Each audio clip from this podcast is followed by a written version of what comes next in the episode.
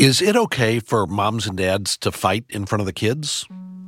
Barbara Rainey says sometimes it is.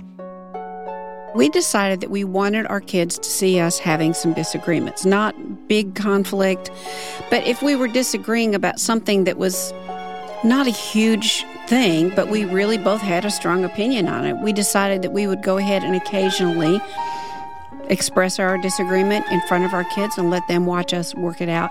And we just disagree, and parents disagree, and it's okay for parents to disagree. This is Family Life Today. Our host is Dennis Rainey. I'm Bob Lepine. Your kids are going to have to know how to resolve conflict because conflict's a part of life. So they need your coaching and they need to see how you do it. We're going to talk more about that today. Stay with us.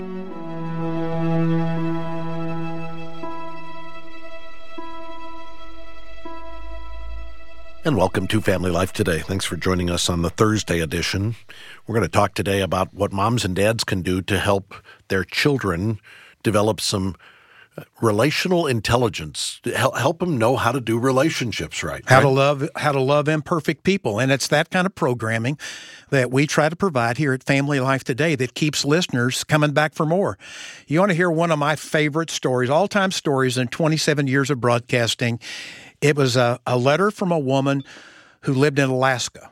And where she lived, she couldn't get a radio signal. So she, every day, it was like at 10 o'clock, 10.30, she would get on her snowmobile and drive out to a ridge so she could listen to Family Life Today.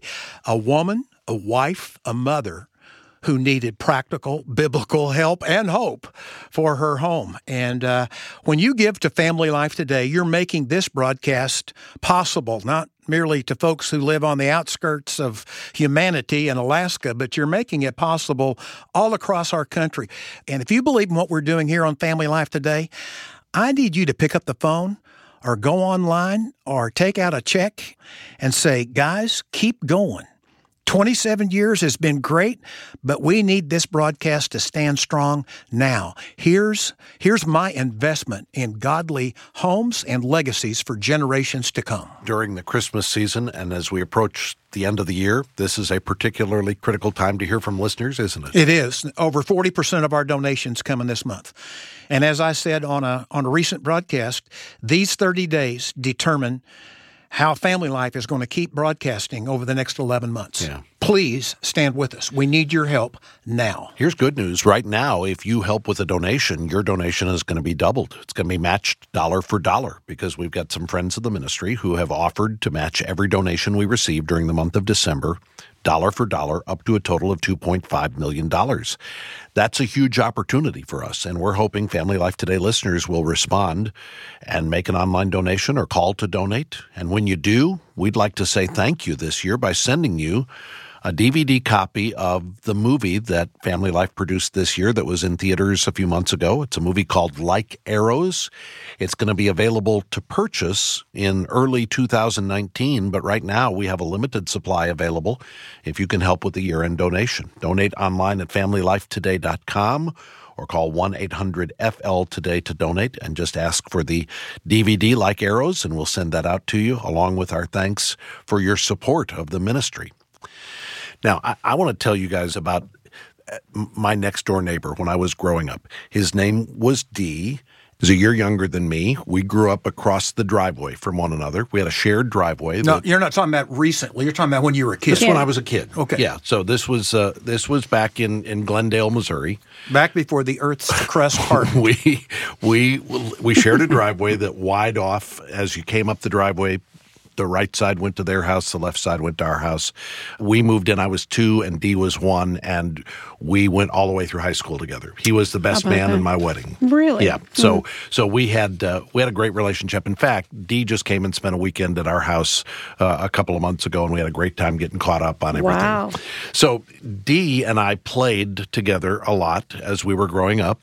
And one time, my mom loved telling this story. One time, she was watching us out the back door, and D was like a year and a half, and I was two and a half years old, and I pushed him down pushed him onto the ground and he fell down. He was crying and she came out and she said, Bobby, why did you push him? And I said, I shot him. He's dead and he won't fall down. So I pushed him to the ground. But I remember Dee's dad.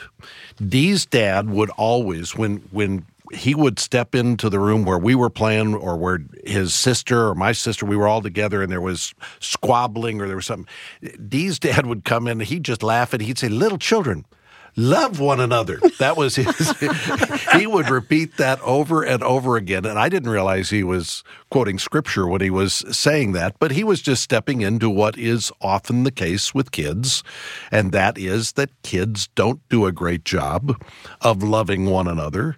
And he was giving us a little coaching on what really matters, That's which. It, it, one of the themes that you address. And by the way, Barbara, welcome back to Family Life today. Thank you, Bob. Nice to have you here again with us today as we're talking about parenting. We're talking about the new book you've written called The Art of Parenting. And one of the core themes in this book is that we've got to help our kids be good at relationships because they're not naturally good at relationships. And we learn that pretty soon.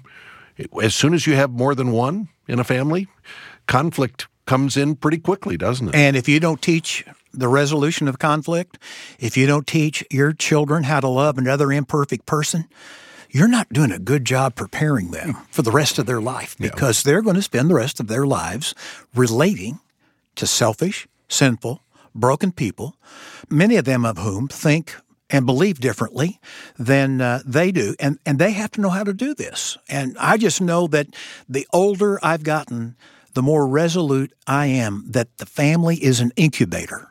It's a training vehicle for young pioneers who are going to spend the rest of their lives on their journey.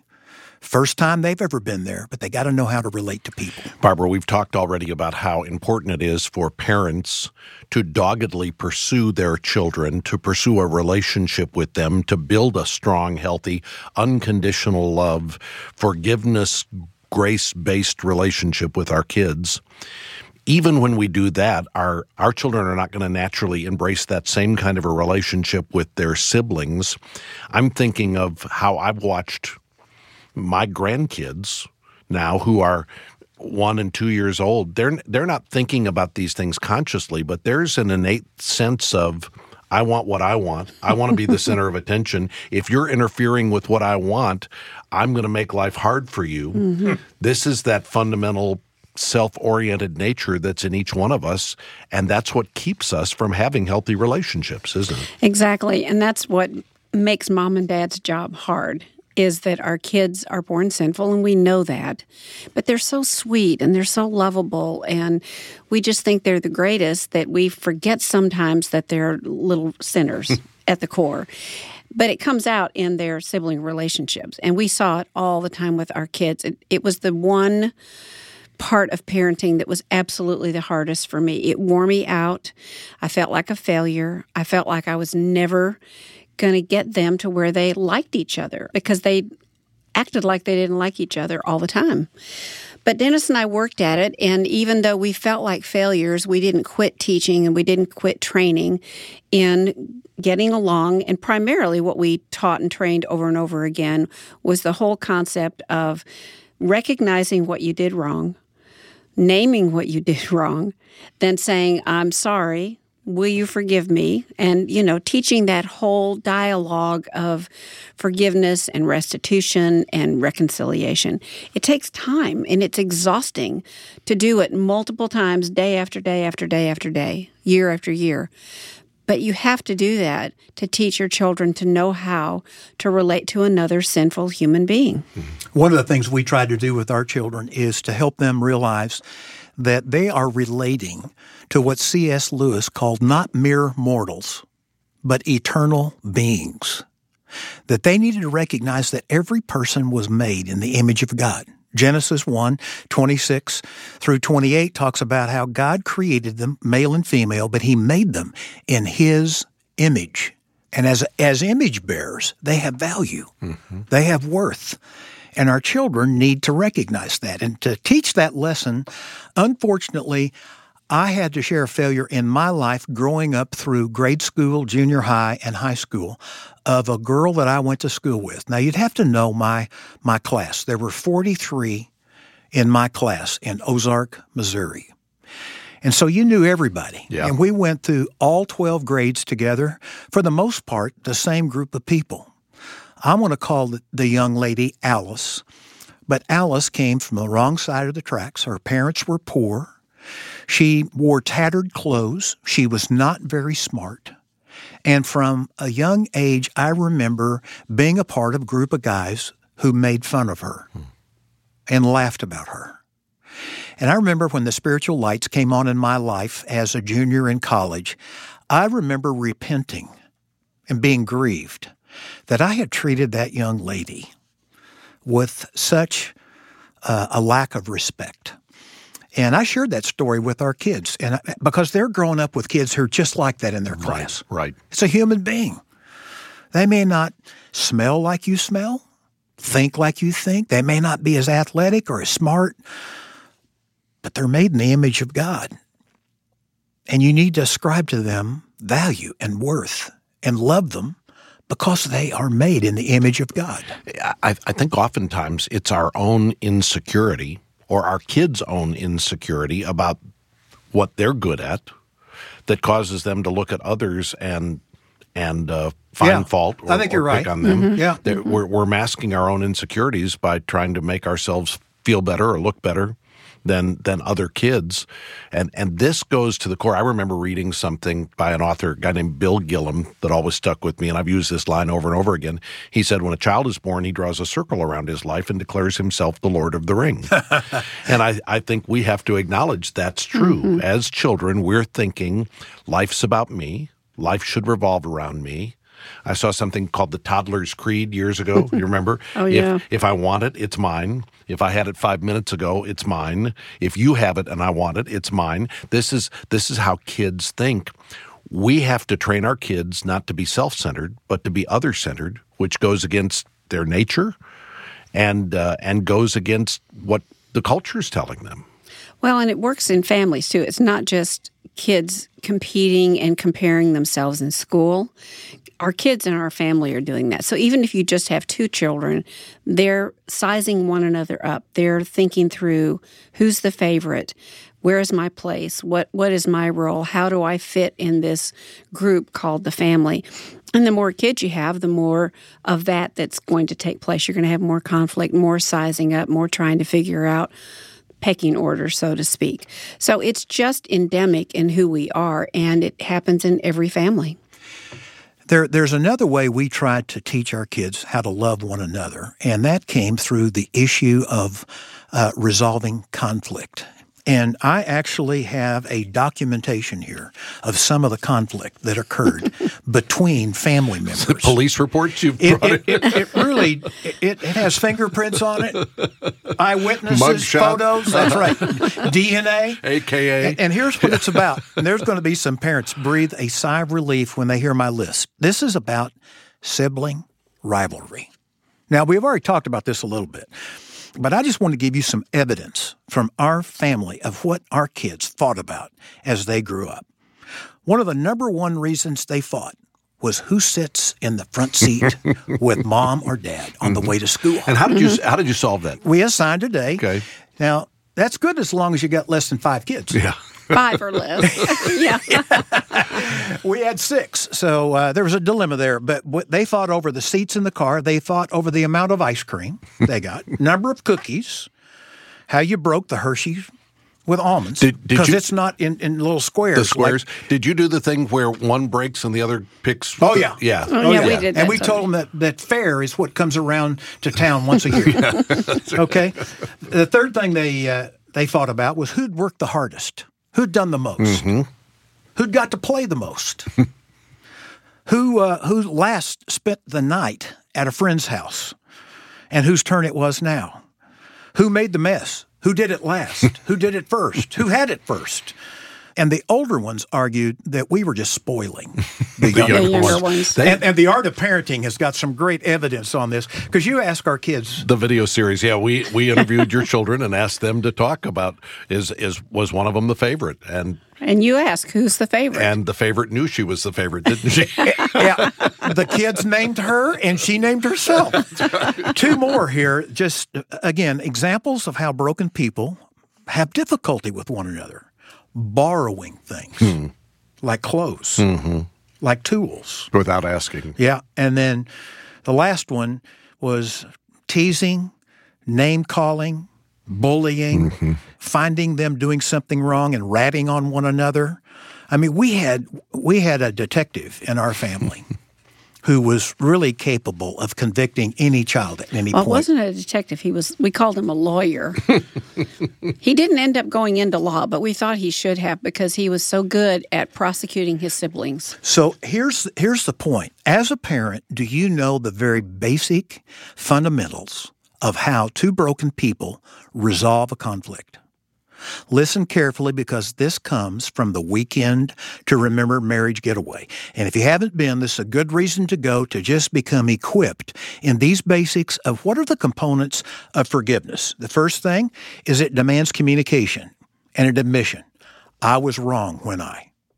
Then it is, number two, will you forgive me for doing X? And you name the offense.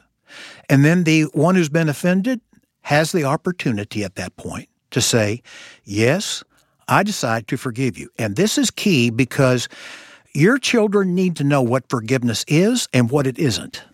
Forgiveness means you give up the right to punish another person. And sometimes our kids would not forgive one another. And so we'd give them chores. I'll never forget the boys. We tied uh, two of their legs together and made them sweep the garage. because they wouldn't forgive each other, and and uh, of course the older one drugged the younger one around the gar- uh, around the garage, and that created more conflict. So that wasn't such, such a good idea over the long haul. But the, the key thing is you make them look each other in the eye and say, "Will you forgive me when I did blank?" And then we say, "Okay." What's your response? It means you give up the right to punish your sister, to punish your brother. And then we talk about reconciliation and rebuilding trust.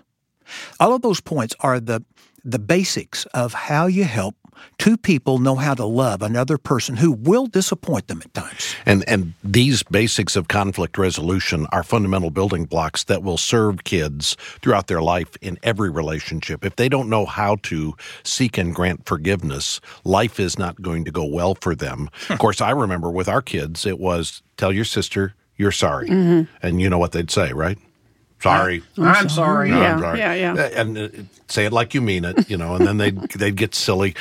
You, you really have to teach them how to how to do this. And it, it feels rote for a while. And it is you- rote for a while. but that's okay. But that's okay. Get it habitual in them. over and over and over again. right. I, I'll tell you, there is a method of teaching uh, in the Bible called the rabbinical method of teaching. You know what it is?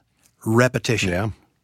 Do you know what sibling rivalry is? An opportunity to teach over and Mm-hmm. over and over again how you resolve conflict with another person. We had one of our kids who um, liked to tease siblings, right? We had one of those too. Uh huh. And and I think is we had more than one. The, so, so the teasing when they would say things that were cruel, or harsh, or mean spirited, and we would say, "Don't, don't talk to your sister like that. Mm-hmm. Don't talk to your brother. That's not loving." And how would they respond? Do you remember? Well, ours always said, oh, "I was just kidding." I was only kidding. So that's what brought up. And I'm going to give parents a great verse to memorize at the table tonight, okay? Because our kids had to memorize this. This is Proverbs 26, mm-hmm. verses 18 and 19. Like a madman shooting firebrands or deadly arrows is the man who deceives his neighbor and says, I was only joking. Every time one of this this child would tease, I would say, recite the verse. And he'd have to, like a madman shooting firebrands or deadly arrows, is the man who deceives his neighbor and says, I was only joking. But I was trying to say, when you say I'm only kidding, you're a madman. Mm-hmm. You're you're shooting firebrands toward your your sister or your brother, destructive behavior. Mm-hmm. and dismissing it. As I was only joking. Mm-hmm. These are the kinds of relationship building blocks that we've got to build in. Tell tell listeners about what it was. Do you even know what it was that caused your boys to rip the door off the bedroom? Oh, we have no idea. At least I don't have it. Do you remember? No. Just I one mean, of their wrestling. Just, yeah. One of their wrestling. You know, they were World Federation wrestling matches. They were teenagers when this they happened. Were, yeah, they were teenagers, and so they just they shoved each other around, and I didn't like it because, you know, I just, I'm a girl and I just wanted everybody to get along and like each other and be nice. But I, you know, boys, the kitchen light, the kitchen light was right underneath their their bedroom, their bedroom yeah. and it would bounce. Bob. It would shake. Yeah, it would bounce. I mean, it, we could feel the yeah, we could and feel so one the house day we went up there and what did we find? Well, they slammed each other into, or both of them had slammed themselves into the door, and it ripped the door off the hinges. I mean, it wasn't literally on the ground, but it had split the wood. You'd pulled the the screws out, out of, of the wall. You couldn't you couldn't repair it, right? We did not repair it. We just left it in the room, and had no uh, no door. Couldn't from shut couldn't the door. shut the door. Yeah.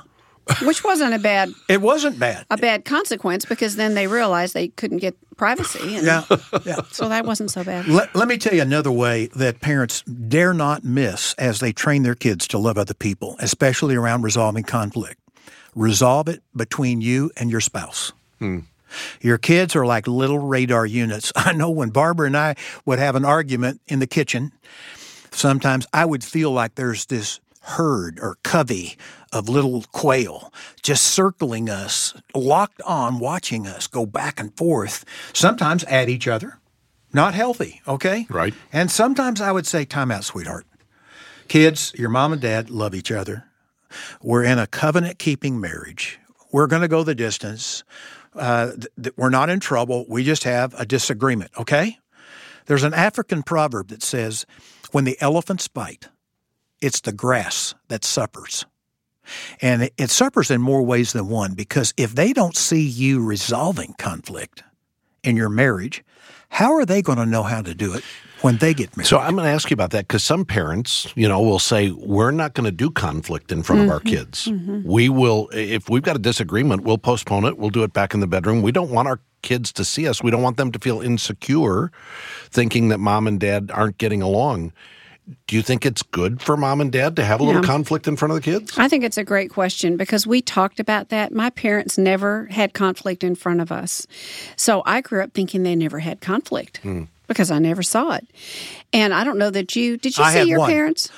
One, one, time your parents my had parents conflict? had one very heated argument. Heated argument, and I was five years old, and I was afraid they would divorce. And that hmm. was back when divorce was. Yeah, nobody got divorced. Nobody got divorced. Well, we talked about it, I remember, and we decided that we wanted our kids to see us having some disagreements, not big conflict, but if we were disagreeing about something that was not a huge thing, but we really both had a strong opinion on it. We decided that we would go ahead and occasionally express our disagreement in front of our kids and let them watch us work it out. And we did do what Dennis just said. We said, "Time out.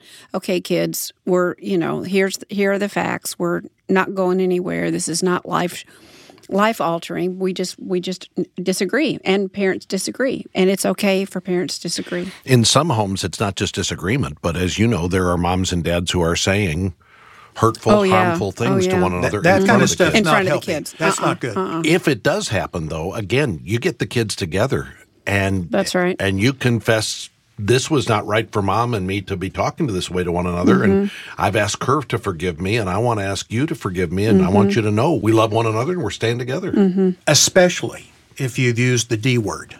Mm. If you have thrown the divorce word around in an argument in front of your kids that they've heard either in person or through the walls, you need to get down on your knees in front of your kids and Absolutely. say, We repent.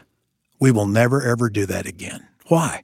Because they're going to school with kids from broken homes. 60% of all kids will spend part of their first 18 years of life with one parent.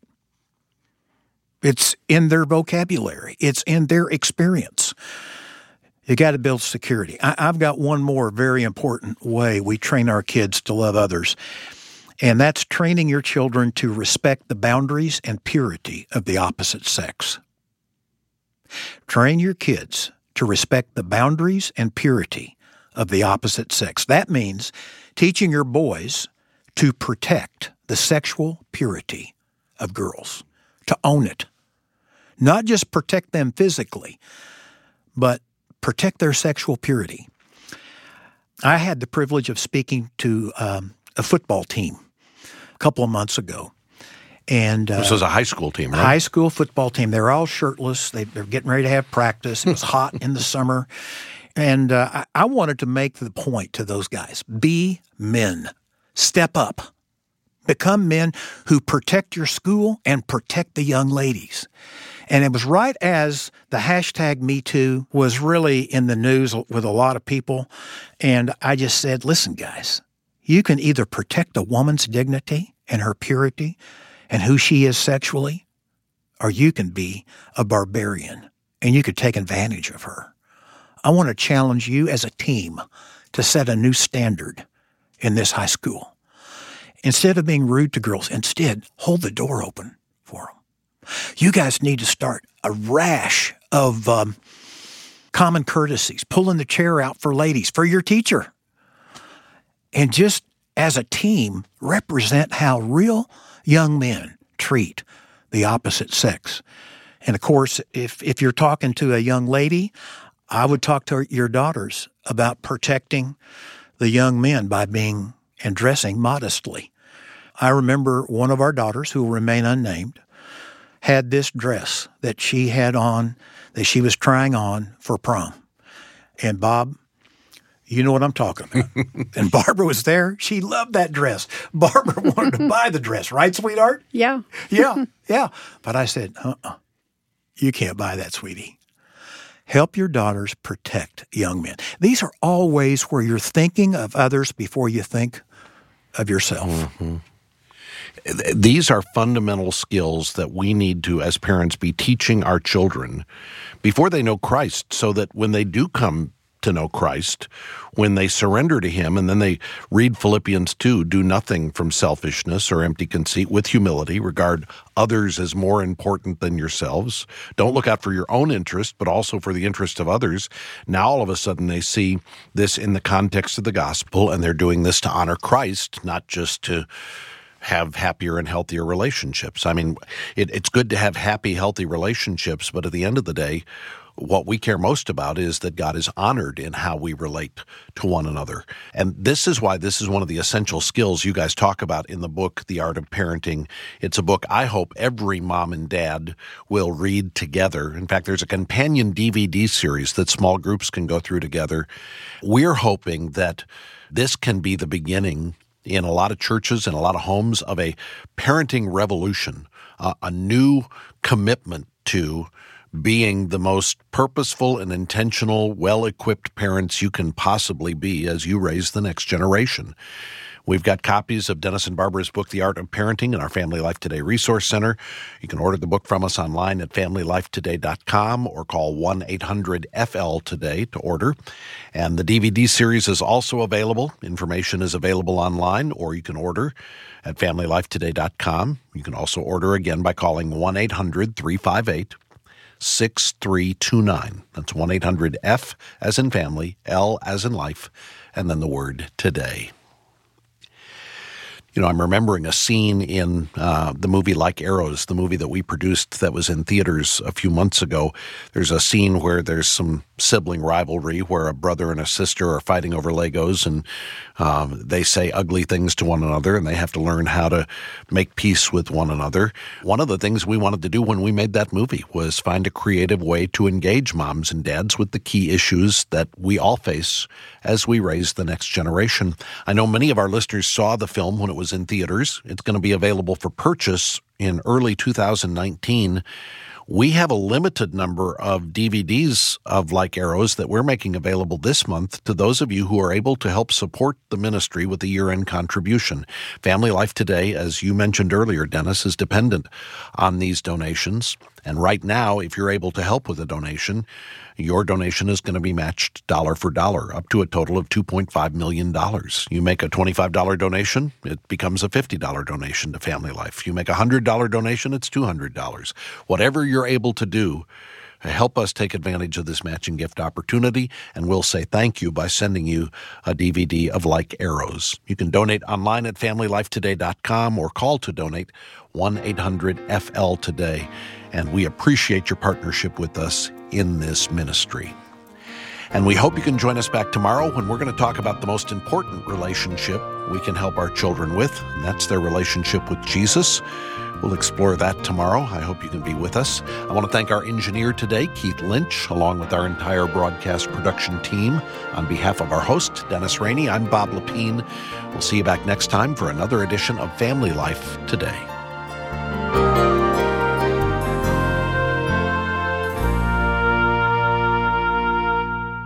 Family Life Today is a production of Family Life of Little Rock, Arkansas, a Cru ministry. Help for today, hope for tomorrow.